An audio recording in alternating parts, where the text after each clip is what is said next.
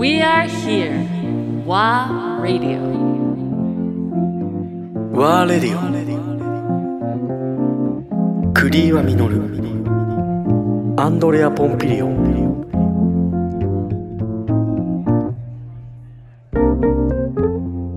人はなぜ酒飲むと思います？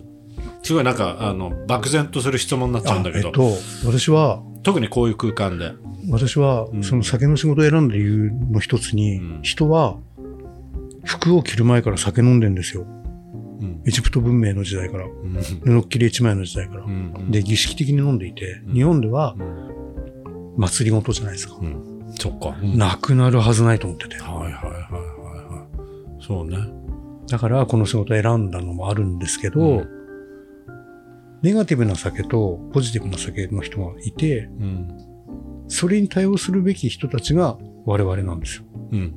うん。だからこ自分はこの仕事で、多分どこでも食っていけるとも思っていて、うん。まあ一種のだから会場でいうとモデレーターみたいなもの、ね。ファシリテーターファシリテーターみたいな。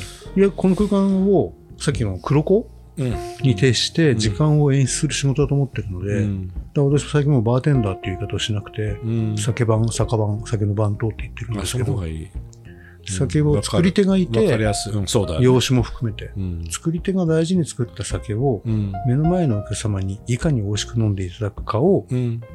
する仕事でうん。預かってる番頭だと思ってるんですよ。はいはいはいはだから酒番酒番でずっと言って、もうもうな長いけど、その思いがあるので、だからカクテルコンペは出ないんですね。人と競いたくないんですね。まあ競う必要がないですよないただやっぱりみそういう店を運営してる人たちにとっては競って何か入賞した時にはまあお客さんが増えて売り上げも増えるっていう。ところでまあ場合によってはまあまあ派閥のストーリーになるんだけどまあそそのその場ではまあマスターになっていくという構図でしょ？まあピまあ、ラミッド、それは、それがいい人はいいんですよ、それは。だそそれを選ぶ人たちもいるんだよね。それはよし、いいと思います。私はそうじゃないし、うんまあそのためにやってるわけじゃないそう、そのためにやってるわけじゃなくて、まあ、それをずっと貫き通した結果、うん去年お話をいただいたソニービルの解体の時のバーモニターの仕事ですよ。ああ、はいはいはい。あれなんかは、それこそあ、れ、そうわっと一旦だから、閉める、閉じた閉める前？っていう判断をまだ公表する前にしてる時、自分で決めた時、うん。うん、えっ、と、2020年の暮れかなそうさ2年前。2年前です。で、コロナ禍で、えっと、閉店告知するととんでもない人が来ると思ったので、うん、実は4日前ぐらいに公告知したんですけど、あそんなもんだ身近な人には大体お話をしてたんですよ。で、暮れの時にもう閉めざるを得ない。うん。で、ちょうどこの2月に10年うん、ちょうどやらせてもらえたから、うん。もう潮時？うん。で、いろんなことが動いてる感覚がしたので、うん。なんか風を感じたので、うん。いや、もうここで一回線引こうと思ってうん。判断した時うに、ん。それこそあの、バー、モニターを漠然と考えてる人が実はもともとお客様だったんですよ。うん。で、今まで仕事の話もしたことないし、うん。名刺すら見たことないんですよ。うん。で、名改めて前は知ってるけど、あソニーの人だったんだみたいな。ソニーの人、人は何となく知ってたけど、うん。役所とか全く知らなくて、後で笑い話で、偉い人だったんですねって言ったくらいですよ。その人が、栗田さん相談があると、初めて仕事モードになった。で、それがバーモリッタの話で、同じタイミングだったんです。で、その時は彼は自分にコンサルテーション的なもの、うん。要は空間作り、こう今話してきたようなことをやる、その空間で立つ人に伝えてくれないかぐらいなイメージを持ってたらしいんですけども、うんまだその時に今でもすいません、手挙げてすいません、来年体空きますっつって。うんで実は閉めることになってって言ったら、もうこれは偶然でも何でもなくてさっきの縁だ。やっぱ縁なんだよね、縁そこにまた。偶然でもなく必然だ。うんで、その人の、その後に来たきっかけは実は鎌倉、その人鎌倉に住んでるんですよ。その方が？うん。うんうんで、バンクの初代バーテンダーが変なやつがいるって噂で聞いてたんですって。えで、いろんなところにいろんなところで言われたんですって。で、銀座でやってるから行ってみろって、3、4件で言われてたのは。うんでもなんか、なんとなく足が向かなくて、で、まあ、ここまで言われたら行くかと思って行ったのがスワットの出会いだった。ええすごい。鎌倉始まりです面白いね。だから繋がってんで、会うべきタイミングがあるんだろうね、さがそう。クロス、二人がクロスするとクロスしたんですよ。で、だって 2, 2月に閉めて、うん。今でも覚えてるな。閉店した2月20日にうん。完全クローズをして、うん。はい2月22日には冷蔵庫運び出してバーモリタに運んでましたから。はい。ちなみにこのバーモニタ100日のコンセプトってのはど、ど、どういう？森田明夫さん、創業者の森田明夫さん。森田さんの、が、うんあのソニービルを作った時に、ね銀座の庭って言ってたうん三角のスペースがあるんですね。はいソニービルの前に、うん。実はあのバーモリだってあの真下なんですよ。うん。ああ、すごいね。面白いね。で、当時はそう、地下に行けますもんね、ね。誰もが自由に出入りできる銀座の庭ということであれを地上に作ったんですけど、うんうんうん森田明夫さんがソニービルを作った1966年から、いよいよ地下の部分を壊すことになって、うんうん最後に集う場を作りたいって彼は思ったらしいんですよ。そうなんだ。で、あの真下なんです、実は。うんうんあの三角の。うん。三角のコーナーそのまま残ってそういう店だったんですけど、うん。でバーを作りたいけれどう、ん。誰でもいいわけでもなく、うん。誰かに託すわけでも、誰、誰がいいんだろうって思いながら、でもどうしても頭の中で私があったんですって。うん。で、相談してくれたら、うん。まさかの体が空くよってことになって、で、2月の本当最終週なんかほぼずっと打ち合わせですよ。店片付けながら。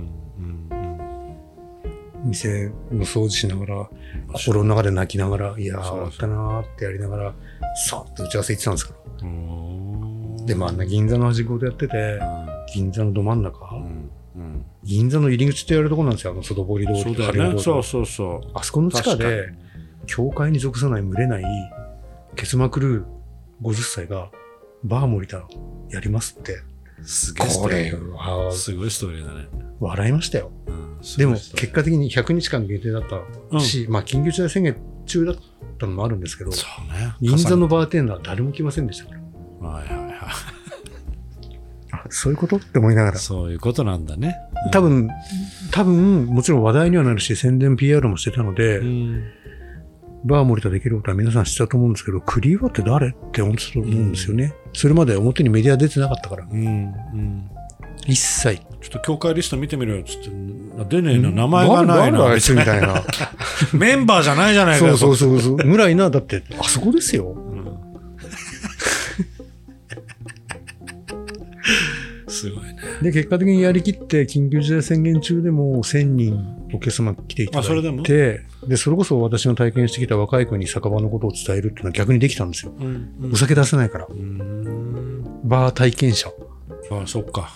そうだろうね。で、その方たちが未だにこう、コンタクトあったりとか、嬉しいですよ。うんまたこう次のステップ。で、そういう方たちに、若い子たちに伝えていきたいんですよ。うん次の自分の役割です。その場っていうのは、ネクストのソーワットの可能性っていうのも。ソワットの可能、ネクストソワットになるかソワットかどうかわかんないけど、うん。自分の場はもちろん作ります。あ、そう。作作るけど、うん。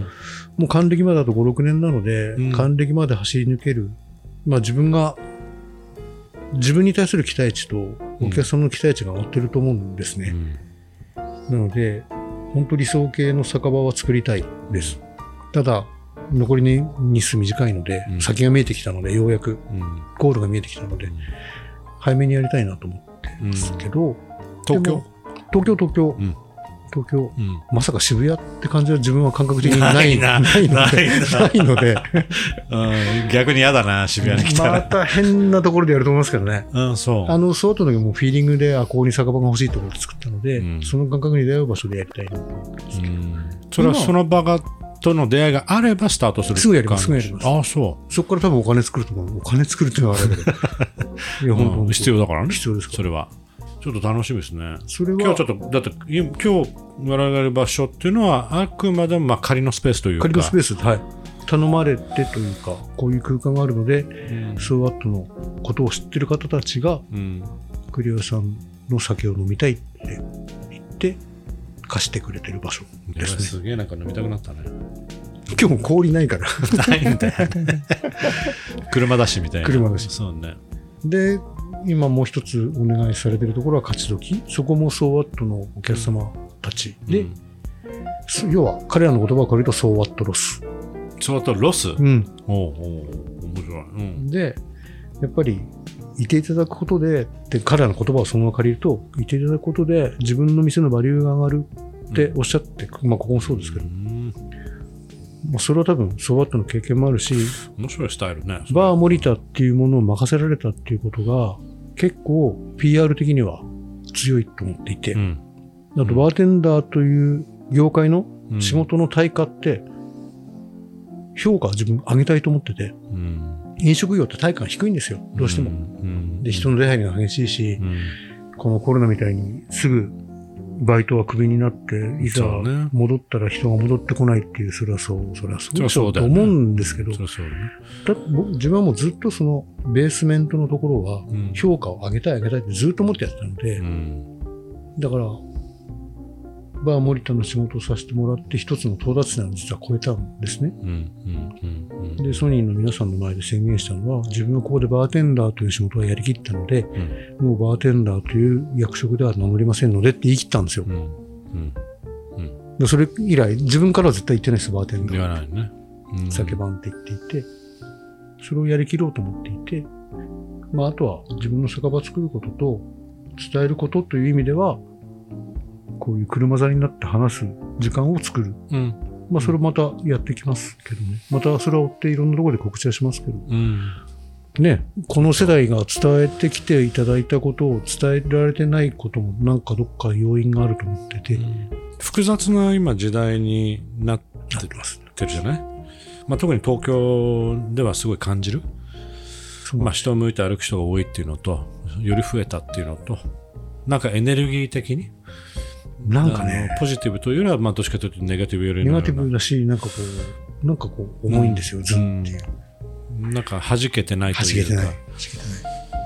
それをなんかねう、ん。もっと、なんかのきっかけになればいいと思ってて、自分なんかちょうど平成の元年からずーっと社会にいるので、うん。昭和の終わりと平成を見て令和を見てるので、ね。これって結構貴重だと思ってて、貴重。貴重。リアルに社会にいたので、うん。で幸いいろんな国に行かせてもらって、うんいろんな場、酒場、うんいろんな人に会ってきたので、その経験を含めて、概念的なところも含めて、うん。うん。幸せって何ですかみたいな、うんそうだね。そういうことをやっていきたいんですよ。自分もそうですよ。豊かさとは何っていうのを常に追求しつつ、ね。なんとなく答えは見えてるような気も、そうそう。この年齢になるとね、そうなんですよ、そうなんです分かってて伝えていければいいなっていう。よ。そういう場を設ける予定で、また活動は、それは別にしてますけどね。楽しみですね。